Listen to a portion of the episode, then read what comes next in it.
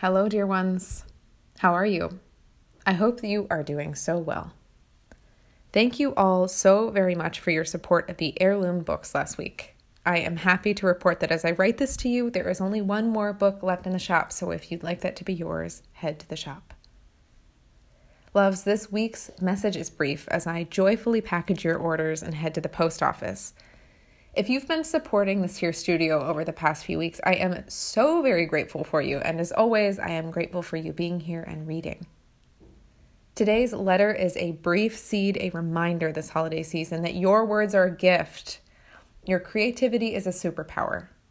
This is a reminder, too, not to become too swayed by the pressure of the artifice of the holidays. Be easy to yourself, loves. Be kind. Today is an invitation to lessen the pressure. Send a letter. Tell your people how much you love them. Write to them about how much you miss them, about how much they mean to you. I can't tell you how many letters I've received over the past year that feel as good as a hug or a conversation. Each card in the Odette on the Road collection is a sustainably crafted print of an original Suminagashi design, made using the ancient Japanese process of suspending ink on the surface of the water. These cards were printed here in Baltimore at women owned Alpha Graphics using biodegradable inks, and each design was made two summers ago while immersed in the New England landscape on a solo road trip.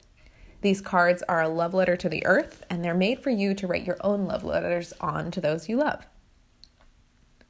Loves, this week, if you are needing a moment to pause and check in, I've got you. Join in on Thursday from 6 to 7 p.m. Eastern Standard Time for Journal Circle, a practice of checking in. It's a new moon time, and we just witnessed the passing of an eclipse, so it's a great time to root into words and set those intentions.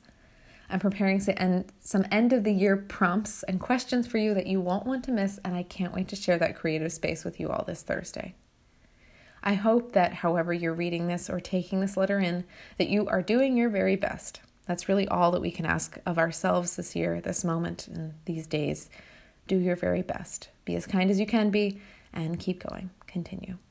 With much care and kindness, until next week.